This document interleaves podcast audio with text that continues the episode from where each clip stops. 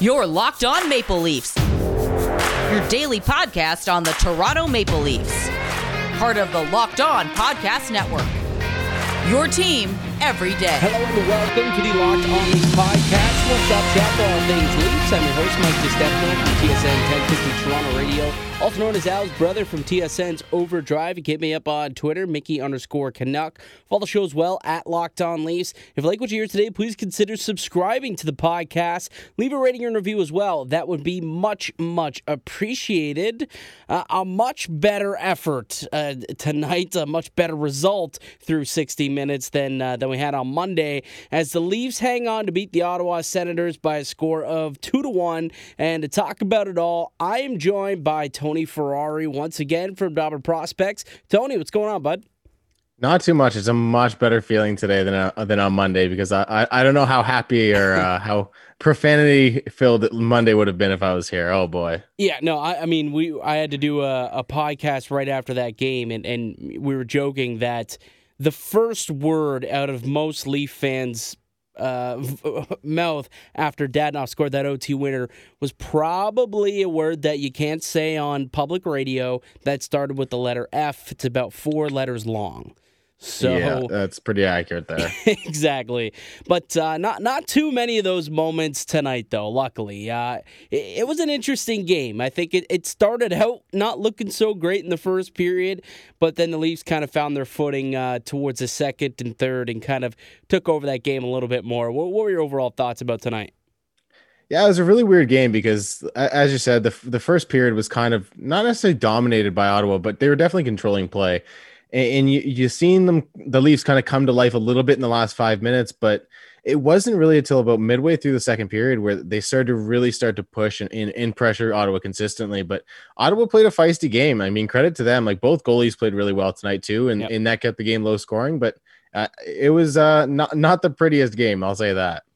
Were you team uh, Freddie for tonight, or did you think maybe tonight would have been a good time to get Hutchinson in net? Because I'll, I'll, be totally honest with you. I, I came out and I said maybe this would be a good chance to get Hutchinson. And, and I know usually Freddie does like to play the first night of a back to back, but coming off of such a brutal outing on Monday where he looked really shaky, and to me, it just kind of looked like he hit a wall. He played so many games in so little time. Um, he's played every single night since Jack Campbell got hurt. I thought maybe giving him an extra night off uh, w- would do him some good. Obviously, I don't know what the hell I'm talking about because they put him right back in the crease, and he was fantastic for the Leafs tonight. Yeah, I, I listened to your podcast with Ross, and I, I, heard you say it, and I was like, you know what? Like, it doesn't make that mu- that little sense. Like, it makes a lot of sense to do that, and I wasn't against the idea. I, I wasn't necessarily for it, but I certainly wasn't against it. Um, getting Freddie some extra rest is going to be important this season. It's a compressed schedule, and, and, despite the fact that it's not 82 games, it's it's going to be tight. It's going to be game every other day, and and yeah, like getting Freddie a, a night of rest one of these two nights is going to be important. So I, I saw that that uh, Keefe said that he's not naming the starting goaltender till tomorrow, but you got to think it's going to be Hutchinson unless Jack Campbell miraculously recovers. Yeah, I, I don't see that happening. I'd be surprised if Hutch uh, isn't isn't between the pipes tomorrow night for the second leg of a back to back.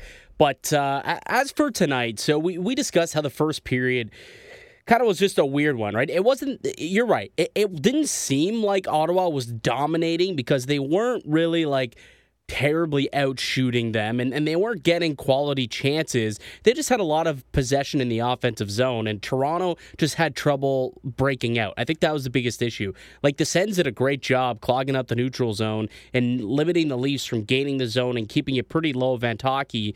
And then in the second period, I felt the Toronto Maple Leafs finally broke through that wall and started to get some possession time in the offensive zone, throw the puck around a little bit, and it eventually led to some chances.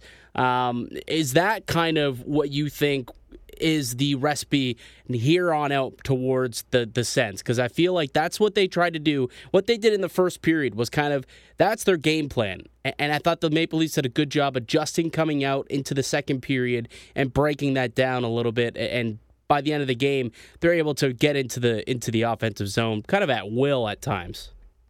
Yeah, I think the Leafs are, are learning on the fly uh, how to adapt to things because they, we've seen them in, in, years past where they come out and they're they're the same team in a, in, in every game. They're they're going to be trying to go for that goal, trying to be a high scoring team, not really rely on defense. Whereas you've noticed a few times this year they've been able to make that adjustment after the first period or even after the second period and and come back in some games and kind of really work in some games. And I know our taste is is sour in our mouth after that game on Monday, but for the most part, the Leafs have done a really good job this season of making adjustments and adapting to what the opponent's giving them. Because, like you said, Ottawa wasn't really giving them a whole lot. They weren't able to play that high high high end flashy style of game that they played on Monday, at least for the first half of that game.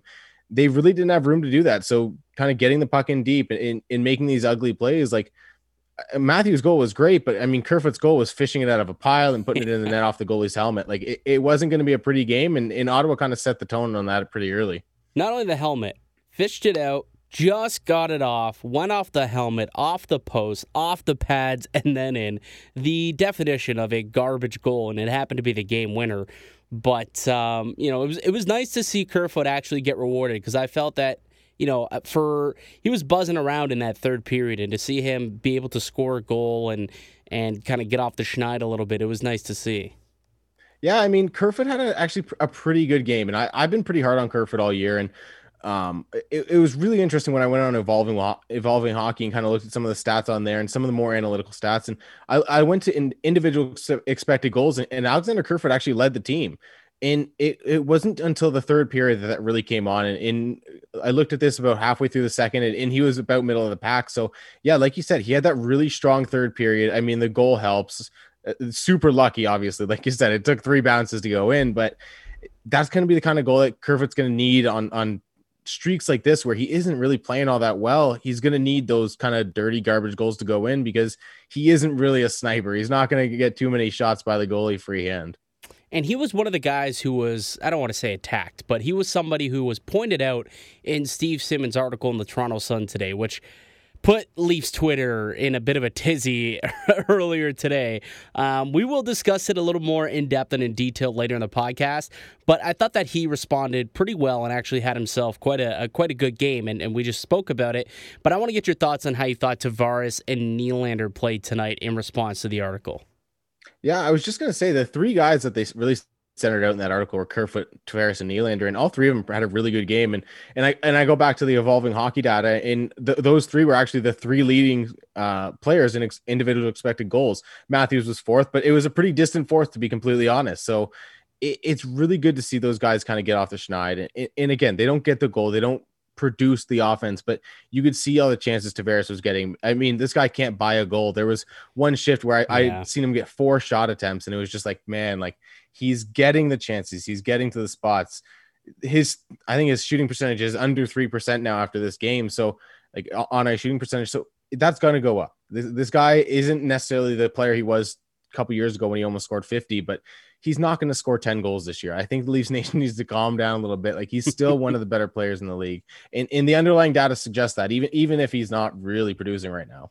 Well, I think he did not play well on Monday at all. Like that was no. that was not a good game. Possibly one of the worst that he's played as Maple Leaf. So I knew that, or I, I figured that there would be a little bit more pep in his step tonight, just because he's that's the type of guy he is, right? Like he he doesn't want to leave a sour taste in his mouth, and he knew that coming off of a bad game on Monday, he needed to play well tonight to try and you know rid that from his memories and and I think he did a pretty good job. You, you couple that with you know what he woke up to this morning and, and being talked about uh, by Steve Simmons as a guy who's overpaid, slow, looking his age, can't skate no more, uh, underperforming, and all that nonsense. And then he goes out and has a pretty good game. But again, like you said, it's not that he was able to, uh, he was producing opportunities. But just the finishing has been a really big issue for for that second line, and, and like I said, we'll get into it a little bit uh, more later in the episode. But it really kind of comes down to bad puck luck at this point for these guys. Yeah, it really is. It's one of those things that you look at everything and it leads you to believe that it's going to turn around. And in, in the long run, I think it will. It's, it's one of those things that I'm not too worried about it 15 games in the season. If this is kind of how they're playing going into the playoffs, I'd be a lot more worried about it. Yeah. Uh, another player who played extremely well, I thought tonight, was uh, Joe Thornton. Um, you know, on the ice for for all four goals tonight, technically, although two of them ended up getting waved off. And and, and I want to have a conversation about this because Mike Johnson, um, you know, former NHLer, works at TSN, put out a tweet that I vehemently agree with because that first jumbo goal uh, with two seconds left in the period ended up getting waved off. I mean, it, I understand the rule that you can't push the, the puck and the pads into the back of the net, but the way that that play kind of went down, why can't you go at a loose puck? This is how Mike Johnson phrased it, and I want to get your thoughts on this. He said, quote, I think that the Thornton goal should have counted. You should be able to push the the push the pad in if you're pushing the puck into the pad. Puck wasn't covered. Players should be entitled to attack the puck if it isn't covered. As long as Thornton is pushing the puck into the pad and not the pad itself, it should have counted. So that's his thoughts on that rule and on that play. What are your thoughts on that? No, I saw that tweet too, and I, I completely agree. It was one of those situations where every logic dictates like if you just show that to somebody who's never watched hockey and, and say, "Is this a goal?" Ninety percent of people are probably going to say yes. Yeah, and it, it's just one of those things where yeah, there, there's technically a rule that kind of seems dumb in retrospect, and you don't know exactly why it's there, but we need to kind of realize like this is still a sport. Like things are going to happen, and, and like that when things look like a goal, they should be a goal. Well, not only that, but I, I think you're like this. The hockey is more fun when goals are being scored. Why are you limiting yeah. the opportunities to score goals by having you know ticky tacky calls like that go against you? When it comes to score. Like it just doesn't make any sense from an NHL's perspective if they're trying to grow the grow the game. Taking away ticky tacky goals isn't going to do it. Yeah, I completely agree with you. Like you want these goals, and, and I understand the high stick. You don't want guys yes, to, that, that, willingly swing their stick up high in the air. Like, that's dangerous. I get it. But yeah, the goal where you're jamming it in on the crease, it, the goalie doesn't have his glove even over there. Like that should be an easy indication that that puck's not covered up because it's clearly free. And that's the one disadvantage the ref has behind the net. Like that's a good perspective for him to have because you can see a lot of the play, but you can't really see sometimes when the puck's covered up. So a lot of times the refs default to it being covered up, and a, lot of times that ends up not being the case, and, and goals get taken back, and, and, and, goals get disallowed in this case. And for, forgive me if I'm wrong, because I was listening to the game without sound tonight uh, here in the studio, so I was just watching it. But I, did did a whistle go off before he pushed it in? Is is that why it ended up kind of getting called a no goal, or was it strictly because it was just being it was pushed the pad was was pushed through over the goal line? Yeah, I think it was pushing the pad over the goal right. line because yeah, it, it wasn't like the whistle went. They they didn't indicate like the whistle went or anything. It was just one of those situations where because it wasn't it, covered up. yeah, the the ref why. just decided like, hey, let him put like, or you're not allowed to push him in, and uh, like I said, the rule's there, but it, it's a nonsensical rule in my opinion. The ref must be uh, uh, must have played junior goaltender or something when he was younger, and he's always going to be pro goalie. That must be the problem there. Um, but yeah, that. Uh, but but uh, you know, outside that, I thought Jumbo was uh, had himself a heck of a game. I I thought. Um, one other thing that I wanted to bring up tonight, and it's something that I think has become a little bit too I want to uh, what's the word I'm looking for here? A little too frequent. It's becoming habitual. Two on ones. First and foremost, the Leafs are giving up too many two on ones. Um, and, secondly, the slide first mentality when defending the two on ones. I don't know if you've if, if this is bugging you, but you know tonight uh, there was there was a couple that that caught my eye. The first one by T.J. Brodie. Um, I think he got lucky that Connor Brown didn't put that off of Andersen's pads because there was another senator just waiting to pounce on that rebound. I think it was just a muffin by Brown, and they kind of got lucky there. But then the second one with Morgan Rielly on the Tkachuk goal, you know, bad, uh, you know, bad slide, and, and he's able to get the, a backdoor tap in almost. I just don't like this whole slide first mentality while defending a two on ones. What are your thoughts on that? And, and if you're seeing anything uh, when it comes to that play? Well, as my wife knows from the 15 minute rant I went on about it today, it's absolutely ridiculous. Thank Stop you. doing it. It doesn't make any sense. You're you completely take yourself out of the play. You show them exactly what you're going to be in position to defend. In quite frankly, that's nothing basically because you're not in control of your body when you're sliding like that. And, and I go back to like a lot of my junior hockey scouting and, and when I watch these kids developing and stuff, and there, there's always that tendency in junior hockey to, to drop down and slide on your stomach and try to defend that two on one, but it rarely works. And it's always a critique I have of a kid because it, it doesn't work in the NHL ever. Like it might work once in a while in junior, but it doesn't work at the NHL level. In or in the video watching game. Morgan Works Rielly well just- in the video game. yeah, exactly, right. But watching Morgan Rielly just slide by the play in in in because of how early he went down, he completely dictated and allowed the the forward to go, okay, now I know exactly how I can maneuver this puck to get it to the the forward across the ice, crashing the net. It, it's just a useless play. Like out of pure desperation and laziness is, is how that play ends up. And we've seen this happen time and time again. Like it's almost as if this is what's being taught by them because it, it's it's not just Rielly or it's not just Brodie. Like we're seeing this happen quite often with these with these Leafs defensemen when they're caught on two on ones. Their first mentality is just to to slide and try and take away the pass, but. eh, That's to me, and, and obviously to you. That doesn't seem like a very good uh, a good way to defend that, which it turns out it's not. but it just seems like it's something that's just happening way too often for me. Yeah, I, I really don't like it. And like Uh, Morgan Rielly has been a bit of a sore spot for me all year. And, and this game was kind of the perfect indication of it. He he really wasn't great in this game and overall. Like there was a bunch of missed passes. There was just he just didn't seem like he was fully himself today. And, and that's been the case a lot of the season. And the, the sliding to defend things and just the misreads defensively and it, just overall it, it was a really tough game from him and I mean, he, he gets bailed out a lot by having Brodie back there, and Brodie's a really responsible player, and, credit to Brodie for that. But man, there, would be some nights if I was TJ Brodie where I'm just like, what are you doing, man? Like the read clearly wasn't there. Well, it's funny you say that because I had this conversation. Now, maybe you were listening to the post game show on Monday, but I, I posed the question to to Brandon Cameron who joined me, and I said, like, are you worried about Rielly's play? This has been, you know, a, quite a few games in a row he's put together here where I've been catching myself saying, oh, "What are you doing out there on this on the defensive side of the ice?" Or he's overcommitting himself to the, the offensive game, and you know he's getting bailed out by Brodie, which doesn't make it seem as bad. But that's the thing. He's putting his defensive partner in a lot of bad situations. Saw it happen a couple of times tonight. Are you worried about kind of the play of Morgan Rielly as of late?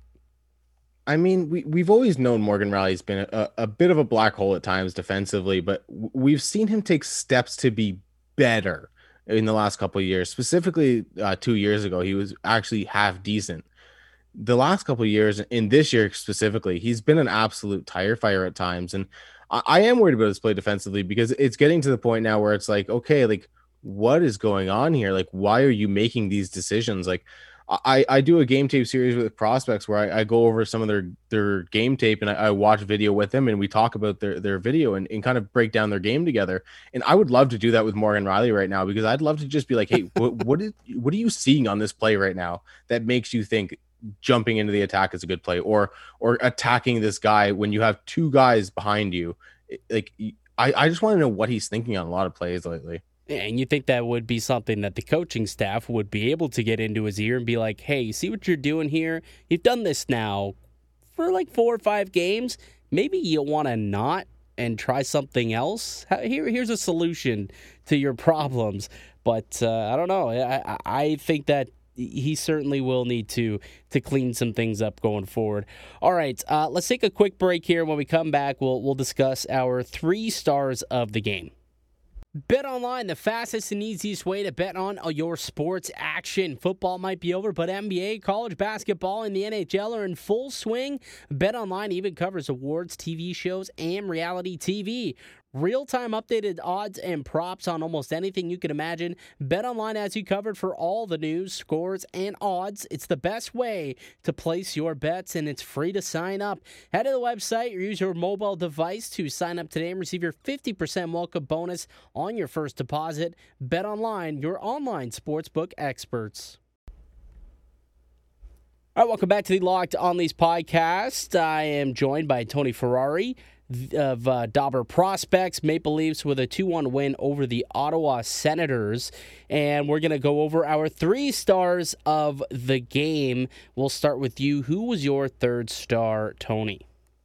My third star, I got to give to Auston Matthews. Just another great performance by him. He, he didn't necessarily drive possession or drive shot differentials like he normally does, but he gets the goal. He, he's fired up. Like you just love seeing it and leading the league in goals. Like, man, this guy every season he gets better, and it's just fun to watch him evolve this year. He was fired up. Oh my, because that was like right after the second Thornton goal got waved off. Yeah. The literally the ensuing play, he ends up setting up shop, gets a nice uh, one timer off, and, and opens the scoring. And he just uh, like super super excited gave it a big old yell a big let's go. It was kind of reminiscent to when wayne Simmonds did give the old belt and the let's go pump uh, opening night uh, after that Chiarot fight. I, kind of got those types of vibes from that goal to be quite honest with you. Didn't quite give the team as much energy i guess as as the the fight ended up doing uh, but I, I, I agree with you. And, and when it comes to to auston matthews now he didn't make my three stars i'll tell you that right now. It's not that he didn't play well, but this is somebody who each and every night is becoming a superstar in this league. Like, if I really wanted to, he easily could be a, top three star of this game, just like he has been each and every single game. So, off the bat, just fair warning I believe that he was a, a top player for the Maple Leafs tonight because he always is. But I had to give some love to some to some other players tonight because I thought there was a few other guys who actually stepped it up and, and played rather well. And, and, for me, my third star was Jumbo Joe Thornton. You know, we, we talked about him a little bit earlier today and how well he was. Uh, you know, had a couple of goals that were waved off, unfortunately, but he was on the ice for the other two. Um, I thought he looked great out there tonight. There there was that one shift specifically, and it wasn't even Thornton. It was kind of everybody and it was a uh, it was in the middle of a change too. But it, it led to the penalty that produced the game winner, where he was out there kind of imposing his will, um, battling for pucks along the boards, moving it around along with a bunch of other players. Uh, I, I, felt that you know he really looked kind of like uh, his old self tonight. Like as weird as that is, it looked like he was 28 years old again today, and he's not. He's what 43. It's it's it's weird that at 43 years old, this guy can play like that. But you know, a season high 18 minutes minutes, 19 seconds uh, of ice time tonight, and, and he looked really good. So I had him as my third star of the night. Yeah, I, I can't disagree with you there, man. J- Jumbo was so, so good tonight. Uh, star number two, who you got?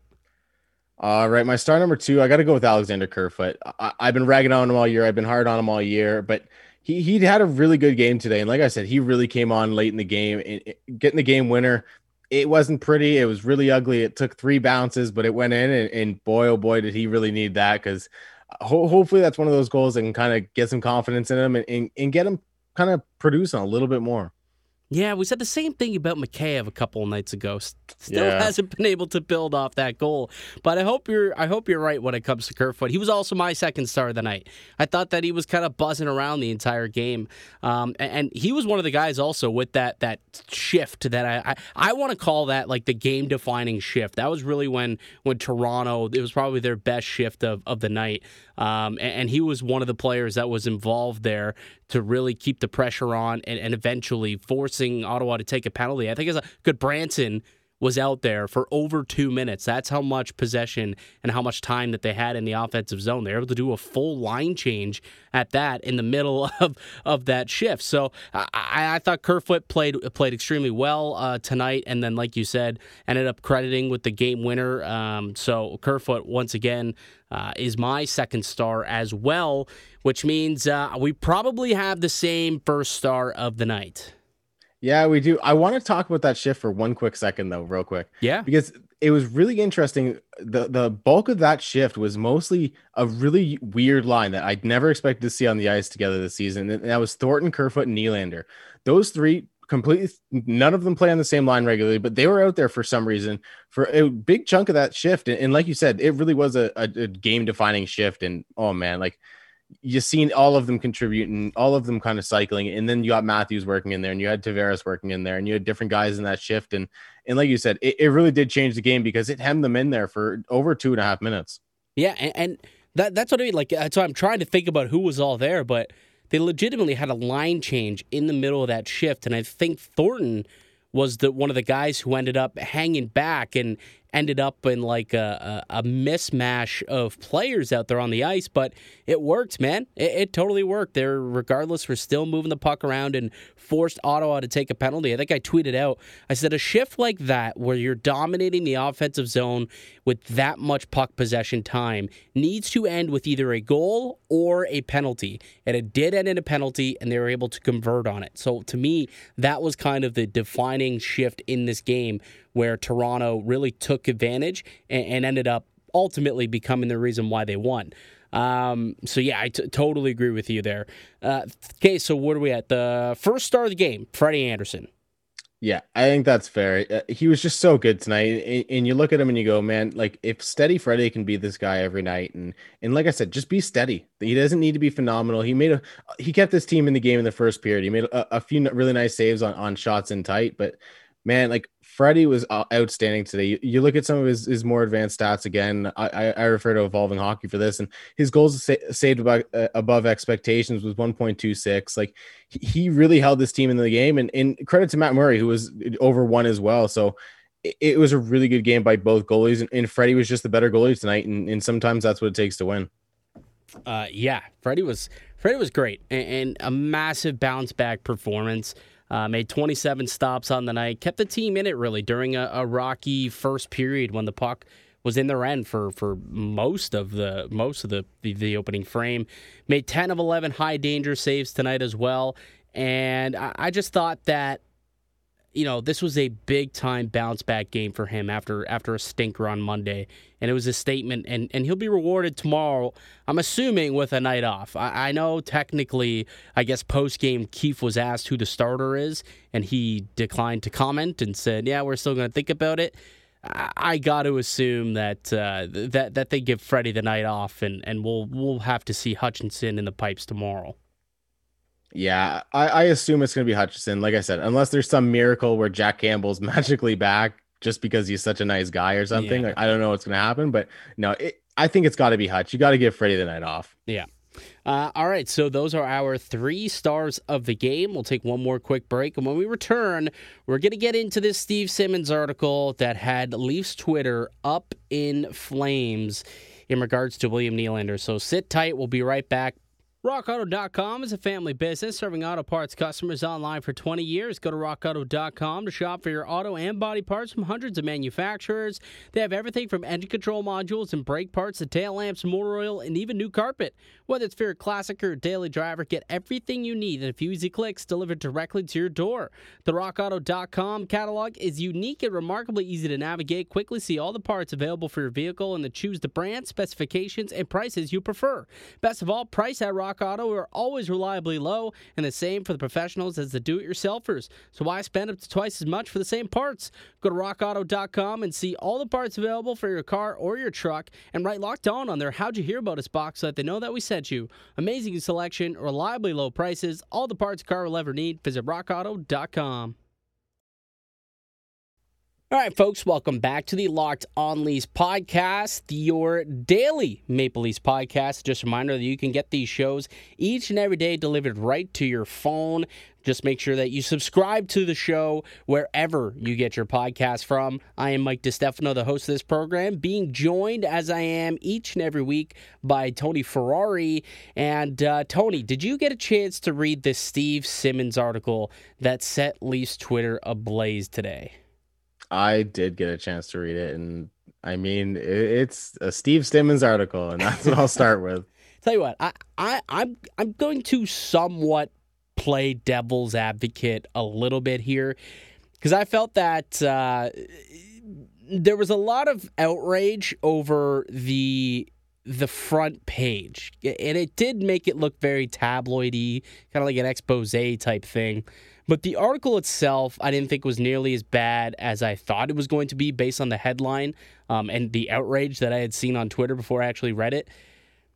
I think there was a lot of that was lost in this article, and people just when they saw the the headline and the photo that accompanied it on the front page, they automatically thought that this was a Steve Simmons sewer job on Nylander. It somewhat was, but this was really an indictment on the team's depth as a whole. You know, Tavares was also part of the chopping block here. He got the brunt of things as well, along with uh, Alex Kerfoot. And really, I felt his point at the end of the day was if this team wants to compete for a Stanley Cup, they need to get more production out of guys like Nylander, guys like Tavares, and guys like Alex Kerfoot. Because with those guys not performing the way that they need to, considering what they're being paid, this team isn't going to go anywhere.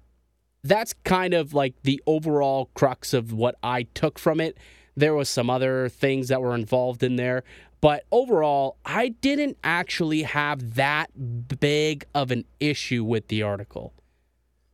Yeah, when I read it, I, I, I like like you, I went in expecting the worst, and, and I came out going, okay.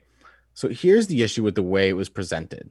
The, of course, the headline was was going to get people fired up and going to get people mad, and, and and that's just what the Toronto Sun does, and that's what Steve Simmons does. And well, let's I mean, let's also a lot of times say this. it's not even the the writer, right? So Exactly. a lot of times it's the editor that makes the headline. Exactly. And I did want to make sure that we stated that. You know, Steve Simmons, he could have, I mean, a guy like him, he has the clout where if he wants an, uh, uh, you know, a specific title, he probably has the pull to make it, you know, be. But it's also very possible that he had nothing to do with the title and had nothing to do with the image that they, you know, decided to accompany it on the front page. I do want to point that out that that is also possible. A hundred percent, and, like you said, that is worth pointing out because it, it very well could have been not him on both of those cases. So, I- beyond that, I, I think the biggest issue was the fact that he starts it off with with the fact that he, he goes in on on William Nylander, Nylander being like a Swedish piece of furniture and, and comparing him to IKEA stuff without instructions and it, just going into it to start like that. And, and of course, you go after the Swedish kid and call him IKEA and it- it's just not a good look. And and I think that th- while the the premise of the article and, and the fact of the matter is like the depth wasn't isn't scoring all, all that much, and and there is need to kind of get some of that, those depth guys going. But it's it seemed odd that he he went after the seven million dollar Swedish kid and called him IKEA furniture. And then, and then he also, like you said, he also went after the captain, but he went off after John in, in, in a much more gentle way. He didn't go after him as hard. Um, once he started presenting stats, though, like the stats don't lie; those are real stats.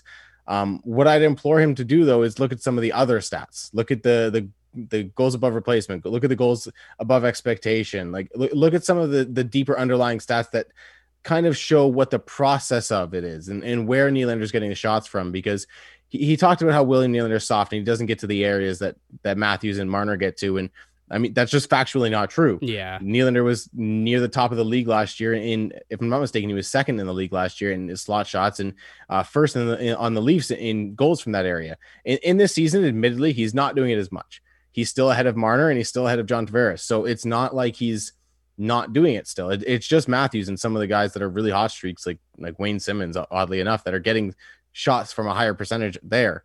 So it's the context that he's presenting it in. And anytime someone writes with stats, and I could do this myself, and I'm sure I have done it where I've leaned towards the narrative I want to write, and I use the stats that kind of build that narrative. Yeah, you can And- cherry and- pick very easily. When you're writing something and, and you want to try and prove one narrative, it's so easy to cherry pick.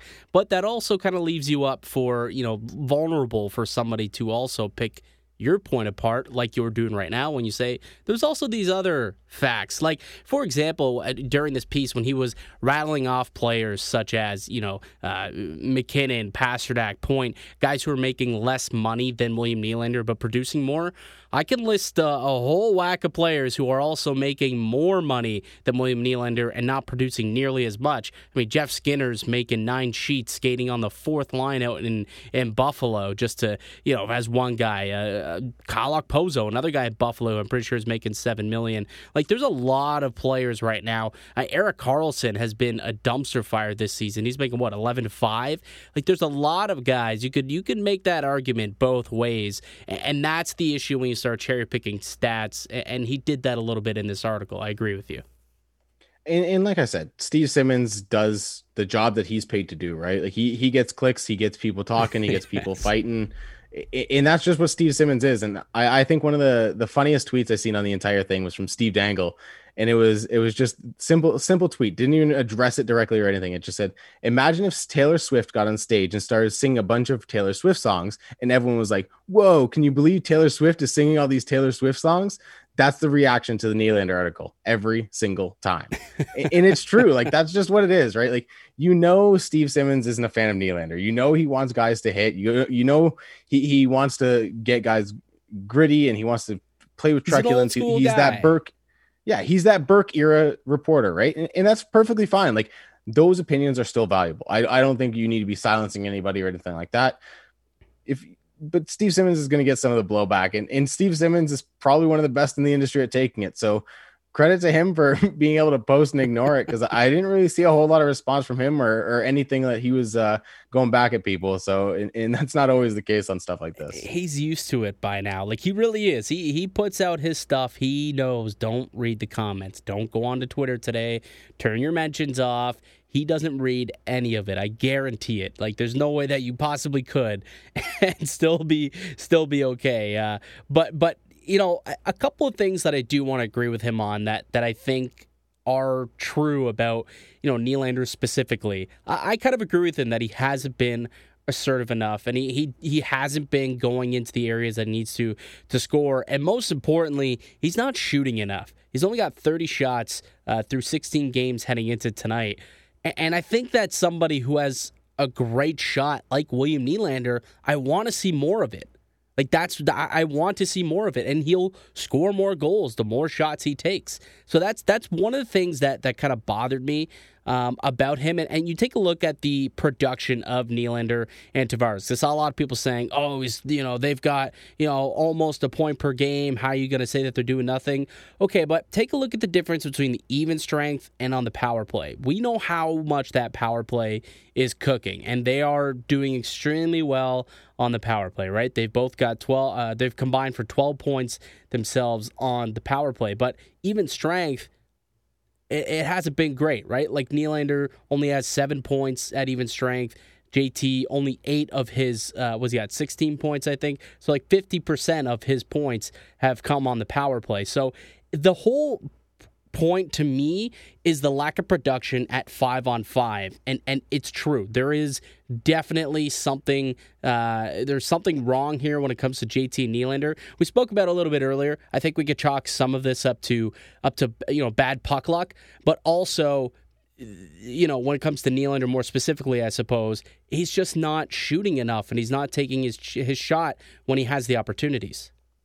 Yeah, and that's part of the problem with with an article like what, what Steve Simmons put out today is because while there are valid points in there, and, and and not everything he said was untrue. Like not not everything he said was most of what he said wasn't untrue. And in the sad fact of it is is because he chooses, and that's his brand. Like I said, like that's what he does. But because he chooses to present it in this like controversial, in your face, this is this is how it is, um, anti Nylander style of writing it, it, it, comes off and it ignites people. And a lot of times people won't even give it the day, time of day. I've seen so many people today talking about how don't read the article. I summed it up for you. And it's like, yes, they summed it up for you in, in the most part, but they're summing it up from an angle. Right. And right. Of course, I don't, I'm not a huge fan of the article. That's not, I don't agree with everything he said because, like I said, there, there's other things and, and there's nuance to the situation.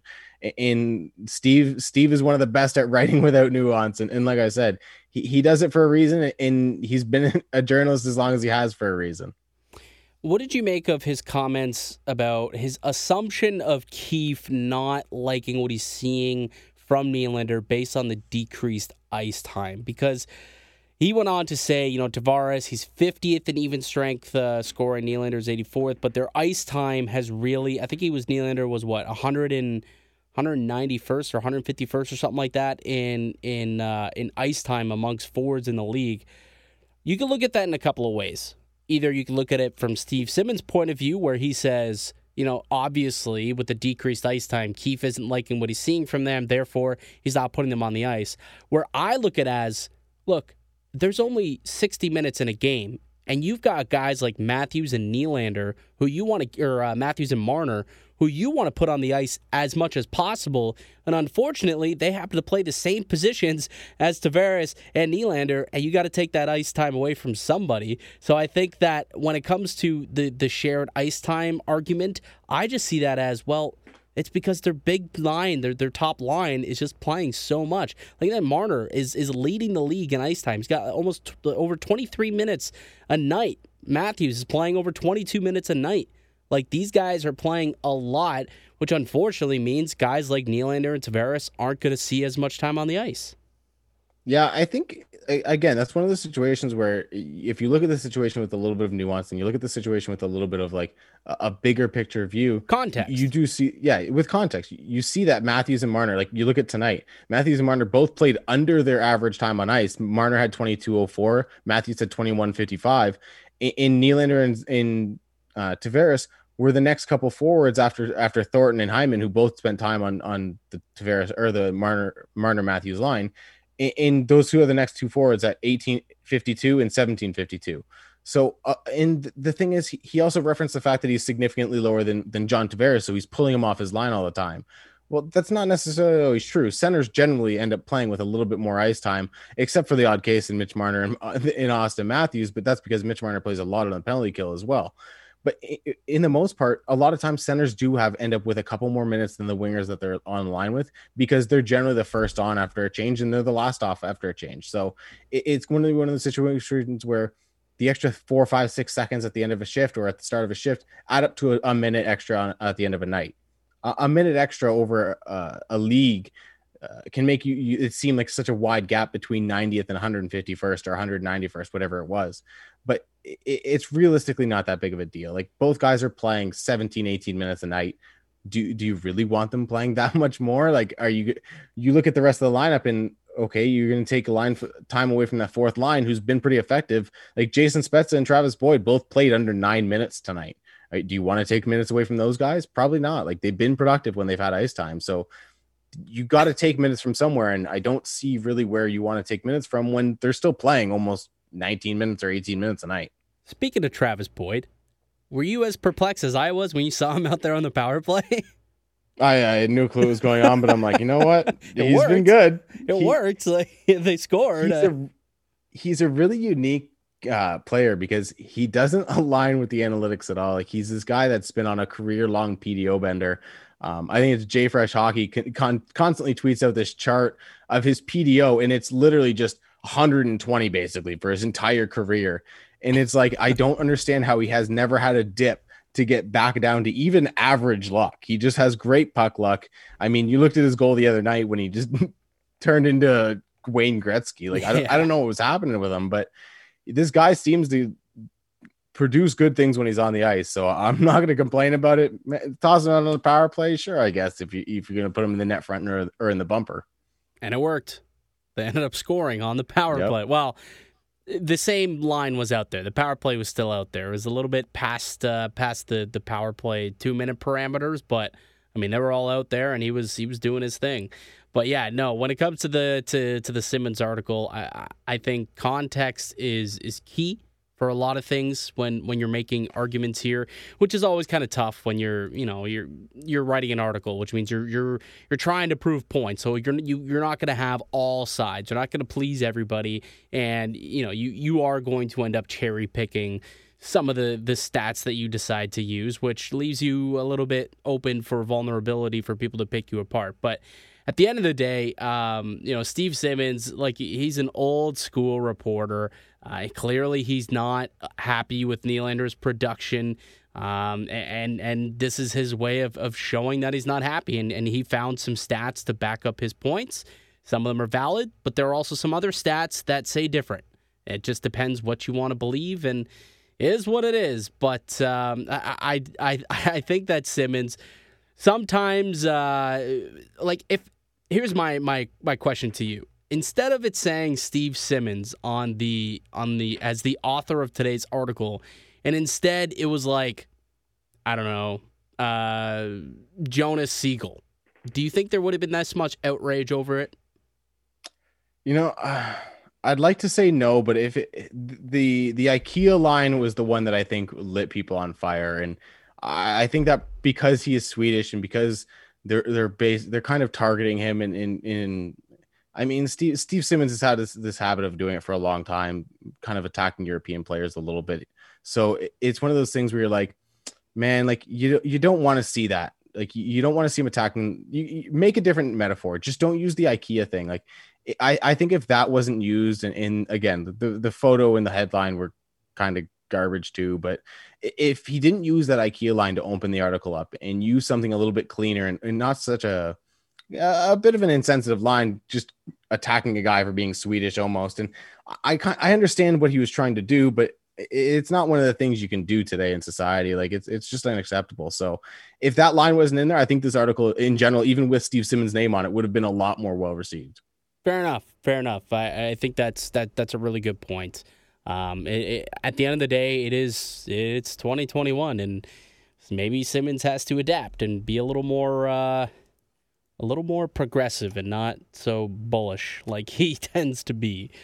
um, all right, man. I think uh, that'll do it for us here today on the podcast. I'd like to thank everyone for listening and supporting the show. You can subscribe to the Locked On Leafs podcast on all podcasts and platforms and receive daily Leafs content. Follow myself on Twitter at Mickey underscore Canuck. Follow the show at Locked On Leafs and follow Tony at the Tony Ferrari. And Tony, what you got going on this week over at Dobber? Uh, this week there's not a whole lot going on outside of a few articles coming out here and there, but I've got my top uh, 60 with 30 honorable mentions ranking for the NHL draft coming out next Monday. And uh, I actually just had a, a, video go out on the Dobber Draftcast YouTube channel where I, I, did one of those game tape breakdowns with Brandt Clarke, who has a chance at going number one in this year's draft. So nice. it was really interesting to kind of pick his mind on on some of the plays he's made this year over in Slovakia, playing pro hockey over there. So that was a really fun interview and, and stuff. So make sure you check that video out. Yeah, no, that sounds really intriguing. I'll certainly go and check that out. Uh, and if you like all that content, be sure to uh, to follow uh, Tony wherever you can. Uh, all right. If you want some more hockey talk, though, be sure to check out the Locked On NHL podcast where myself and four other Locked On hosts discuss the latest around the NHL. We got another game tomorrow. This isn't it for the Maple Leafs and the Senators. The Battle of Ontario reignites tomorrow, and uh, so I will keep you posted for the post game show after that. Until then, keep it locked right here on Locked On Leafs.